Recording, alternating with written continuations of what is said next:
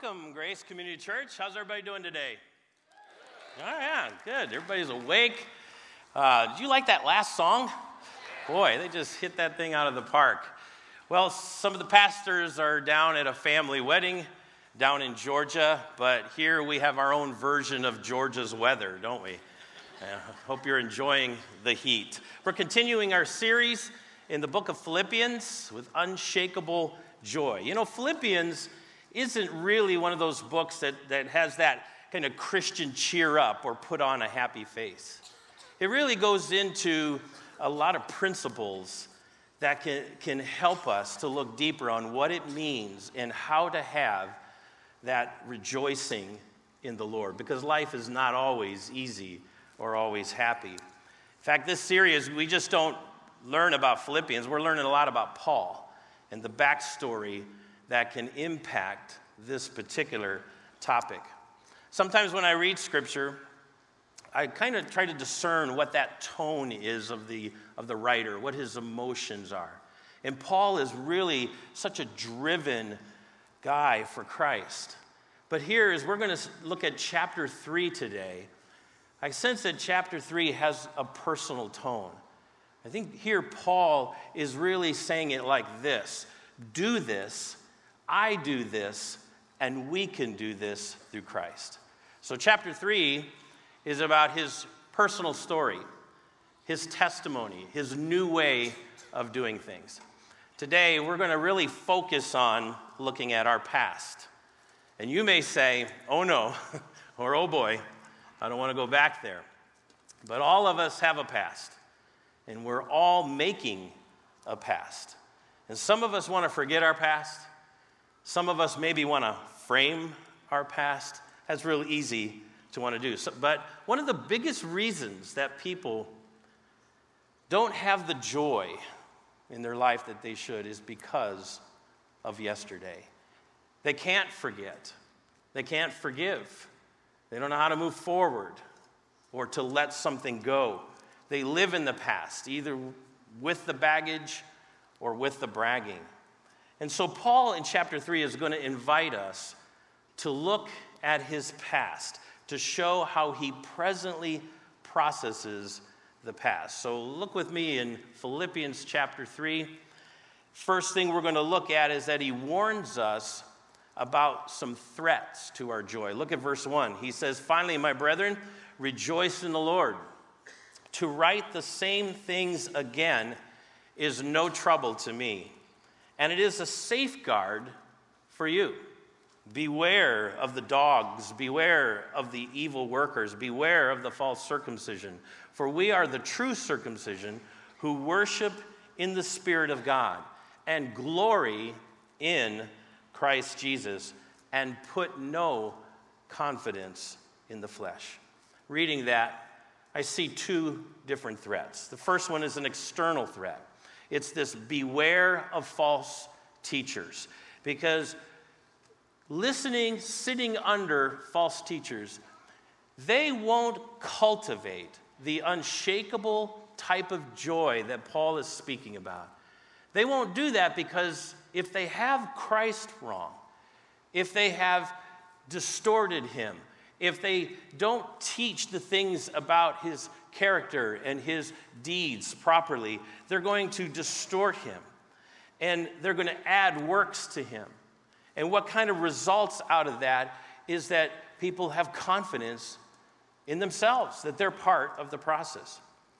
And Christian joy has its roots in understanding who Jesus really is, in his glory, in his worthy position, in his character, and his deeds. So he's saying, beware of them.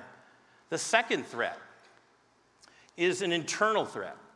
He's basically saying, Beware of you. And this is where Paul focuses. And he's basically saying this Your view of you can be destructive. And what Paul does is he unfolds a majorly impressive past about himself, yet with some specific actions of things that he can't easily forget. Look at verse 4. He says, Although I myself might have confidence even in the flesh. If anyone else has a mind to put confidence in the flesh, I far more. In other words, if anyone could brag, I could brag. Who I was and what I did. And what he means here when he says the word flesh, it's referring to his identity, to his deeds, to his heritage. But he's not bragging here when he's telling this. He's using his story to teach about joy. And as he's expressed here in this opening, that he loves to do that. He doesn't mind at all to share it again because he, know, he knows it's helpful for him to do so. In verse 5 and 6, he weighs in on his past by sharing a list. He begins listing some things here that he couldn't control himself. He starts with his birth. Verse 5 circumcised the eighth day of the nation of Israel. A birthplace, a nationality, and a race, obviously, we know are a huge part of one's identity. They also express of opportunities or lack of opportunity. So he had an impressive past, impressive heritage, especially to the Jews. He mentions circumcision, which is the most essential identifying rite in Judaism at birth. Mentioning here about nationality, but he actually was born in Asia Minor, in Tarsus, to Jewish parents. The homeland was occupied by Rome at that time. So basically, this allowed him to be completely, fully Jewish and yet a Roman citizen, as Kevin has been sharing in a lot of the backstory. But the first thing that Paul puts on this list are the things that he couldn't control about his past. He goes on, talks about his roots in the tribe of Benjamin. Benjamin was a prominent tribe, but through the years, intermarriage had allowed the lines to be blurred. But what he's bringing up is that he is a purebred Benjaminite. And so, birth, roots, though they're a part of our identity, they're a part of heritage. And though his was culturally impressive, he didn't control those things about himself. He also, in this list, lists some of the things that he could control about himself. He did control his work. And though he was a pure Jew, in a sense, not all Jews work hard at being Jews, just like not all Americans work hard at being American. And so he makes this, says this phrase here, Hebrew of Hebrews, which means he made choices to learn the language and the traditions and the customs of his ancestors. And he studied in Jerusalem under one of the best. So, in other words, he's educated, he's dedicated, he's disciplined. That little phrase, Hebrew of Hebrews, is saying that he made many choices to work hard. He goes on to say, as to the law, a Pharisee.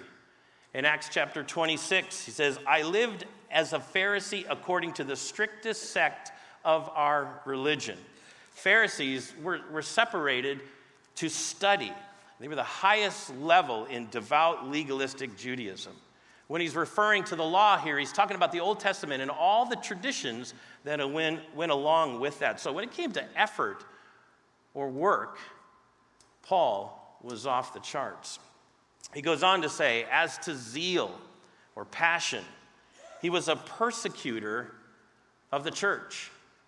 He didn't leave this part out of his story. He had zeal, which was a high religious virtue. It's kind of like that two sided coin. On one side is love, on the other side is hate. So it's like this I love God so much that I hate anything that opposes him.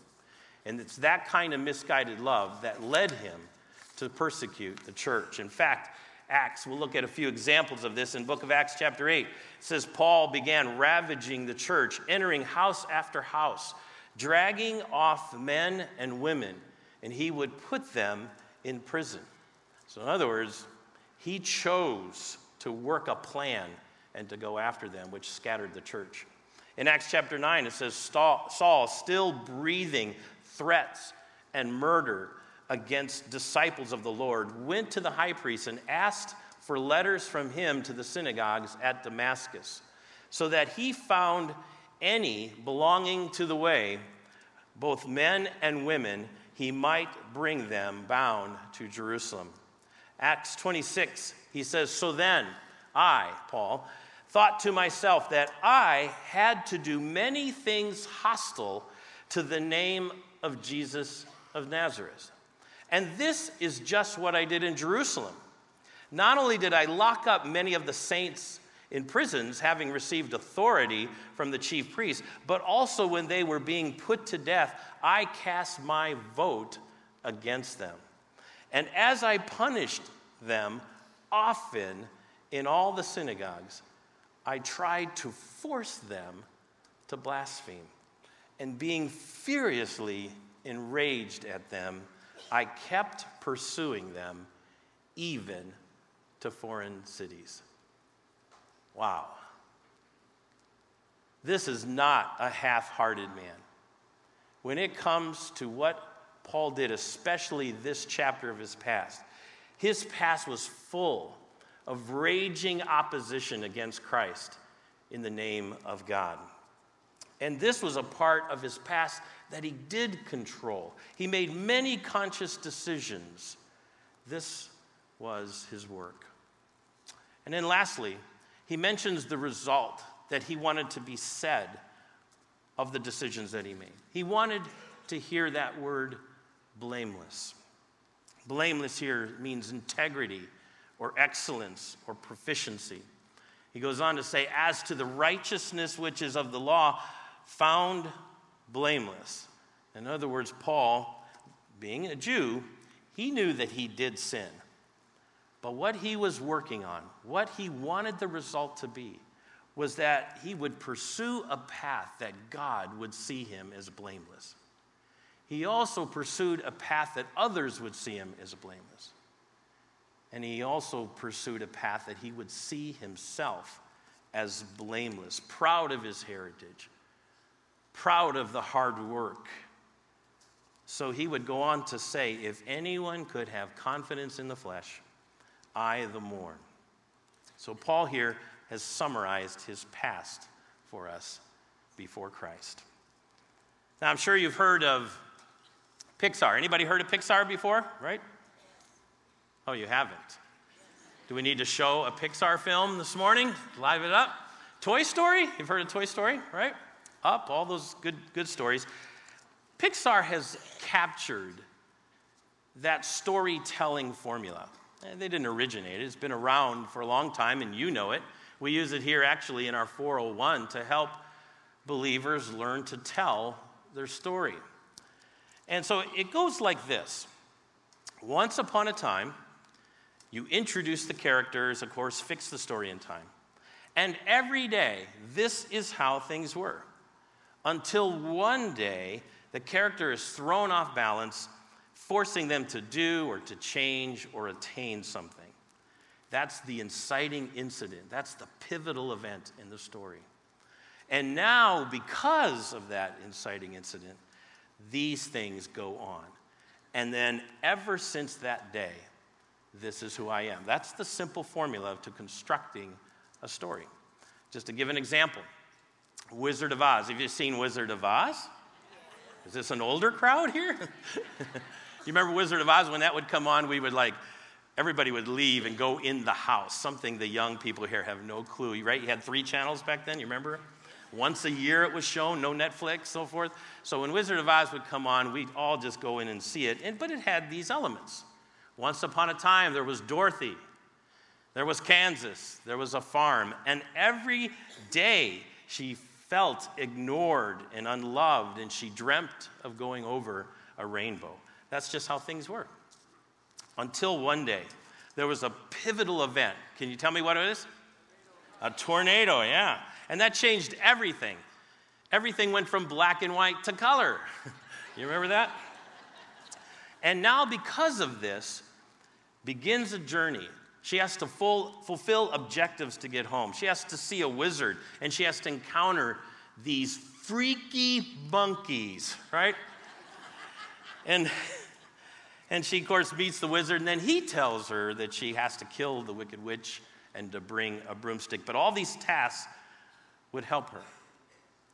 And then, ever since what she learned, what others in the story learned and what we learned watching at home was what she was looking for was always within her Kansas. So Paul beats Pixar and beats Frank Baum's Wizard of Oz in this storytelling formula. For he shares it like this Once upon a time, I was born and I was raised with prestige. And every day I worked hard producing and achieving and getting results, blameless results on every level with God and with others and myself. That was his past. Until one day, an inciting incident happened, a big life changing incident. He met Christ. And it's told in dramatic fashion in Acts chapter 9 with a blinding light and a voice. Verse 4 says, And he fell to the ground and heard a voice saying to him, Saul, Saul, why are you persecuting me? And because of that, he writes later in 2 Corinthians if anyone is in Christ, he's a new creature. The old things are passed away. Behold, new things have come. And ever since, his life has changed. And he loves to tell the story years later, as he's doing here in, in Philippians 3. There's no trouble for him because he knows it's for good. And forever since, he's saying, my past is not my identity, it's my story. It's not my confidence, it's not my chain. I'm new in Christ. So Paul explains that since Christ, he processes his past of both pride and pain. Verse 7, he says this But whatever things were gained, my past view, to me. Those things I have counted as lost, my present view, for the sake of Christ. This is what I do to deal with the past. And I'm going to give you six quick things. Because of that incident that he had, he accepted help. Going back to the story, that Damascus Road experience really shook him up. In fact, Christ confronted him with why. He hears this voice. He recognizes enough that it's a deity as he says, Lord. But when the voice answers him and says, I am Jesus, I'm sure Paul thought that he was a dead man. And so this shook him up. You know, coming to Christ doesn't involve lights and audible voices. And some people do have an experience where it is a real big impact to their life and they have a lot of changes that go on and go on quickly. But most just gradually understand the gospel. But one thing that's common, no matter what your experience is like, one thing is common, there are two things that are common, is that salvation is always through Christ. It's the gospel confronting us that we've gone our way long enough now we need to come with him. And then the other common thing is our response. Our response is, What do you want me to do? In other words, receiving, accepting, obeying, humbly saying, Yes, Lord. In Paul's case, that first step after this incident was the help that God already worked out for him. God went to Ananias, who, when he was told that he would be receiving Paul, he said, Oh no. He starts to freak out about this. And yet God comforts him and says, It's okay. He is going to need your help. He was three days blind, wouldn't eat or drink. And I imagine trying to process everything that happened was like this Oh no, if Christ is the one, then everything about my life was wrong, was off base. Plus, he's assigning me to the Gentiles. And if you know anything about Pharisees, they did not like the Gentiles. So when one first comes to Christ, to process that, to really learn what it means to follow him, it's going to require for us to have some help. There's joy, the guilt can be lifted, but even Jesus says, if you want to be my disciples, pick up your cross. So it doesn't always start off easy. There are relationship issues, there are habits to deal with, there are thoughts. There's a lot to process. And that's why God has arranged for believers to have things like the church, for us to have exposure and opportunity for Bible study, for us to get involved in groups, for us maybe to seek some personal counsel out, or to get to know another believer that can help you, who knows what you've gone through and can start that help. So he got help first. Ever since, the second thing, he began a counting process that gains from now on would be considered losses. He had to count his race, his roots, his nationality. He had to look at all that differently. It's like this. Now he had to look at and say, if my race doesn't matter to God, then nobody's race matters to God. I will serve you. I will go. And that was crucial to the assignment that God had to him, for him. He also had to count his work different. If before Christ all my efforts opposed him, even if I didn't realize that they did, yet he still saved me, then I should never judge anyone else who opposes God or me, because that's where I was. He also looked at counting his results different. I will no longer count or seek righteousness through me or the approval of others. I will count them as loss. My righteousness will only come through Christ. Now, I want to make sure we understand something here. His counting things as loss was not counting himself as loss. And this is a critical principle. It didn't mean, okay, I guess I'll start beating myself up. We do. We've made mistakes or we're just wrong, whether we intended to or not. We end up beating ourselves up. I bet it was hard for him. As I just read those passages in Acts, it says that he was pursuing men and women. We just see the generalness of that. But he had their names. If he went off into a foreign city, he knew exactly who he was looking at. He had seen them, he had looked in their eyes. Those were personal memories that he had to try to process and to forget.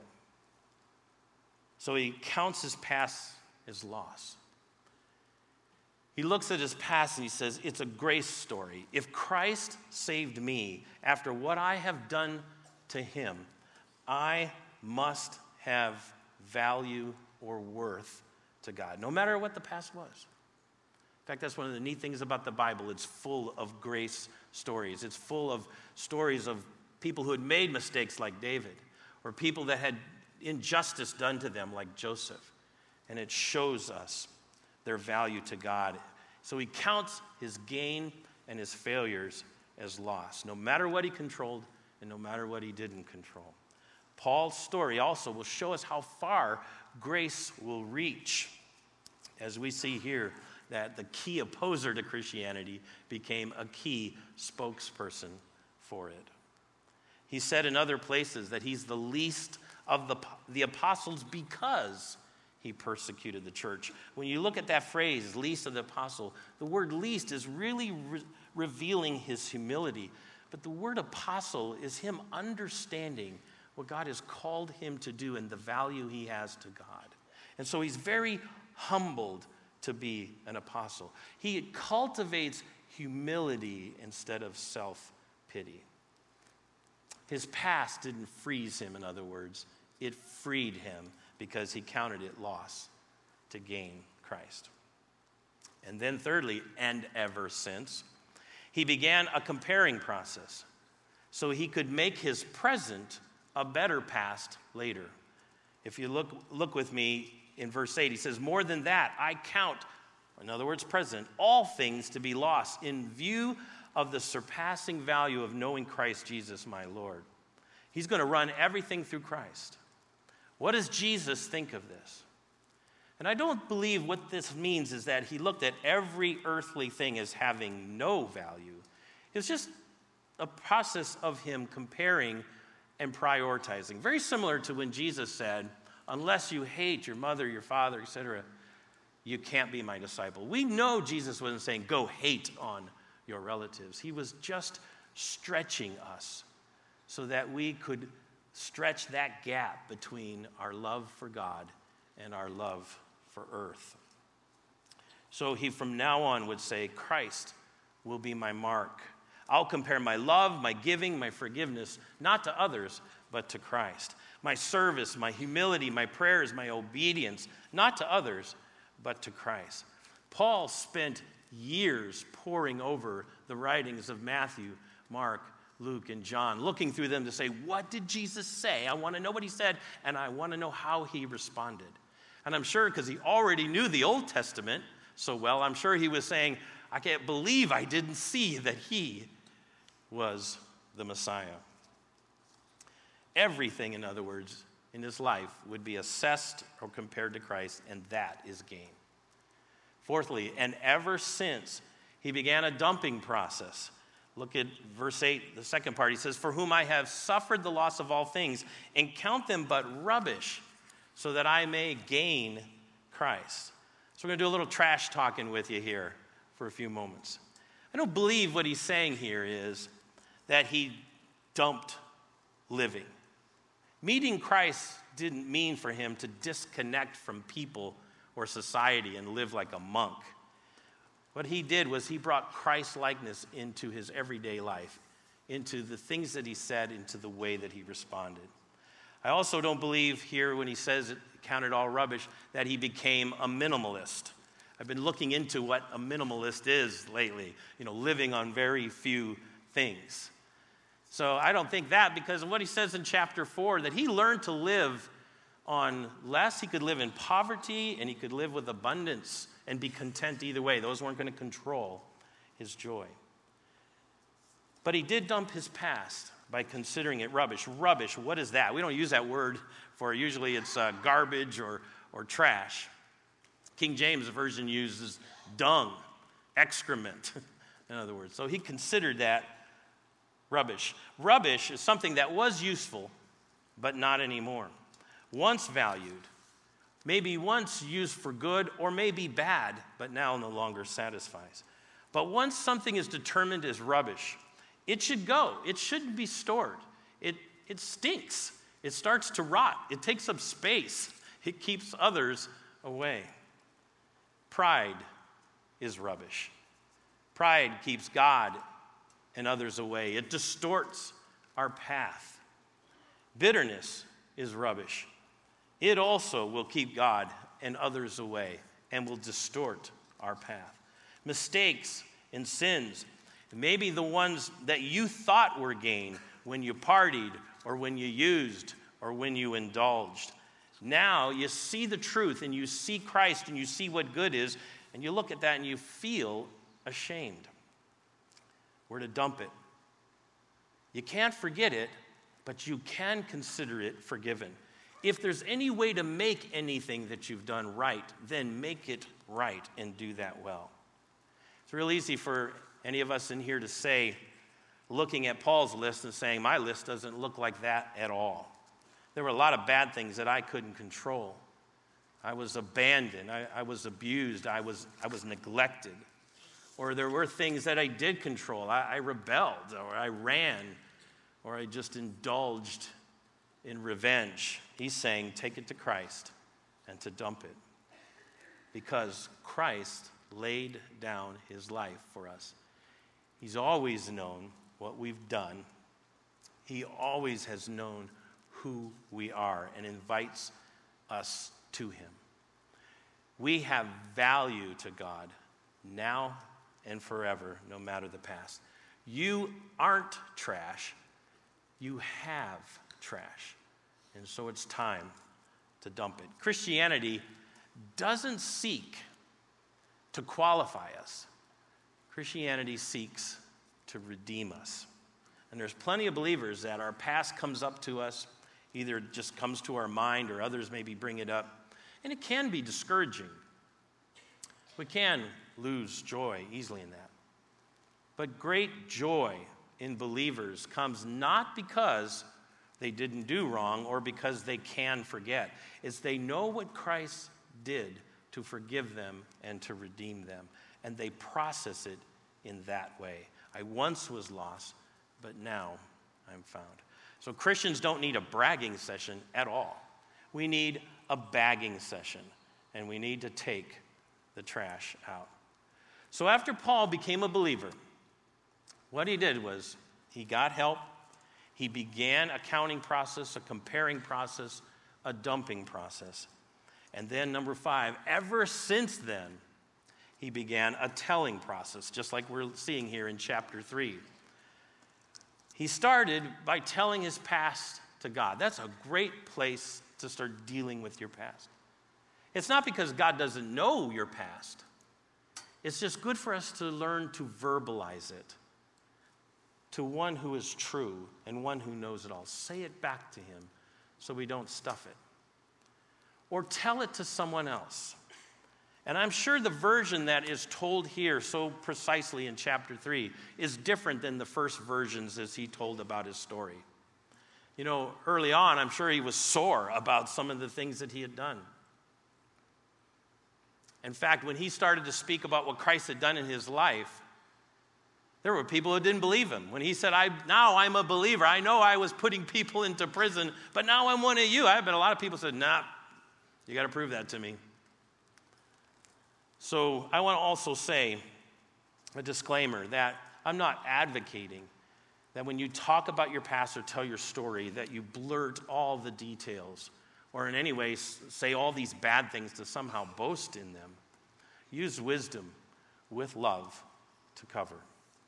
But you know, sometimes when we rehearse our story and we use the filter of telling it to Christ or to others, it can help actually make the story be a little bit more accurate.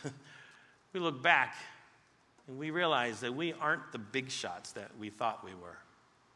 We realize that the gains that we thought we had were just really propped up pride. I know that I've looked back and examining through Christ, I realize that I was the villain in the story. And those villains were really the heroes. Sometimes I look back and I think, I wish I could go back and rescue them. I've held them as the villain all these years. Or injustice, maybe that was meant to destroy us. In Christ, I can see how it can better me and how I can use it to serve. So sometimes we learn to tell our story through the filter of Christ. Instead of being a secret that we bury, it can be a shovel to unbury someone hopelessly suffocating in that same past. And number six, ever since then, he began a helping process because people need help to process their past. And what basically I'm saying is, don't get in the way because a process needs to go on.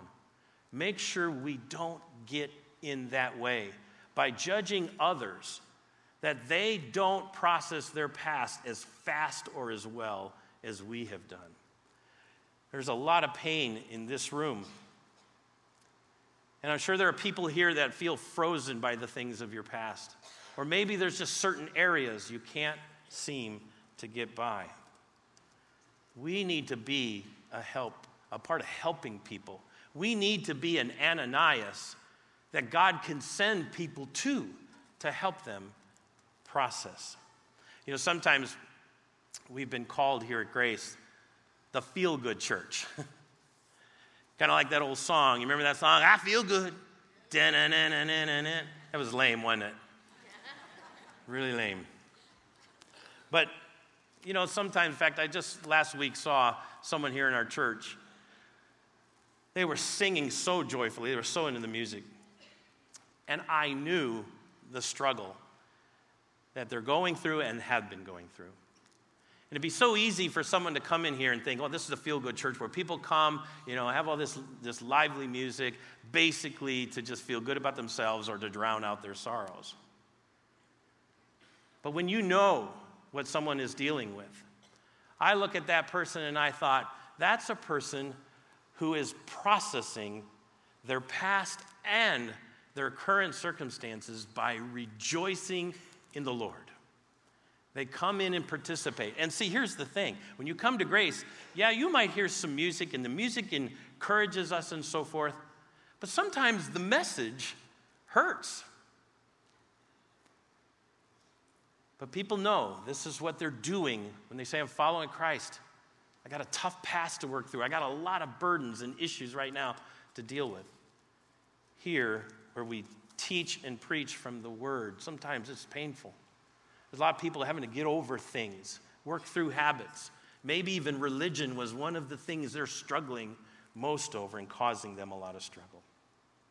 Paul, ever since, kind of looked at I'm going to use my story to be a help to others. That's why he starts the chapter that way. I'm not going to boast, I'm going to help people. You know, deconstructing the past in Christ leads us to some realities that we can't change the past, that we can't count on the past, and we can't compare the past to the things that God can do through our lives. So many times people come in to see us as pastors and they share all these things that are going on, share how struggle, they're struggling and they've lost hope. They have convinced themselves and they work at convincing me that there is no help. But I have seen them do these kind of things as we point them into things that can help them process the past. I have seen them turn their past into something that doesn't identify them, doesn't control them, and doesn't enslave him to the glory of God. Paul goes on to say, and ever since when Christ came into my life, he summarizes this all in verse 9, and he says, That I may be found when God looks at me, when others look at me with my achievements or my failures, may I be found in Him, not having a righteousness of my own derived from the law, but that which is through faith in Christ, the righteousness which comes from God on the basis of faith. So, today, may I invite you today to come to Christ for the forgiveness of your sins, to have His righteousness and not your own. Maybe it's possible that you've been building your own form of blamelessness to present to God when it comes to these thoughts. You say, you know, something, God, I am a pretty good person, and it would do you good to just accept me in. Or maybe you've been led by things you've been taught that if you just be a good person, it'll all work out. God's, God's just going to accept that. And you have put confidence in your flesh. I want to invite you to Christ today because we can only be blameless in the righteousness of Christ. Can I also encourage Christians today to these processes that we're talking about? That you would seek help to grow, that you would be help to help others grow that you would stay under the teaching of the word, or maybe get more involved in that, or seek a group, or work at getting counseling. But that you would allow Christ to use your story for his glory because your ashes can be beautiful. There are many storytellers here at Grace, many who have trusted Christ and ever since have been working on these processes to bring healing in their life and for God to use their story for his good. And that's an unshakable. Next week, Pastor Kevin will be back. He will be teaching the rest of chapter 3. There's still more to say about this story, and he's going to talk about that pressing forward. So I want to encourage you to come back next week. Could we bow our heads and have prayer together? Father, I just ask that you would help us today. And I want to thank you, first of all, Lord, for Christ. I want to thank you that we have access to learn of his story and even to study this here in Philippians about Paul and his story. And I pray, Father, that if there's any here today hearing what you have said, how we can be blameless because of Christ, I pray that anyone here today would trust you with that and ask you to forgive them and be their Lord and Savior. I pray for Christians here struggling with the past, not being able to get over things, not knowing what to do about some very complicated things. I pray, Lord, for each of us to work on the process, get the help we need, submit these things, and experience the unshakable joy that you have for us. So, Father, we're going to give you glory because you deserve it. And I thank you for everyone that's here today. And we praise your name. And I pray these things in Jesus' name. Amen. God bless you. Thanks so much for being here today. You have a great day, and God bless you.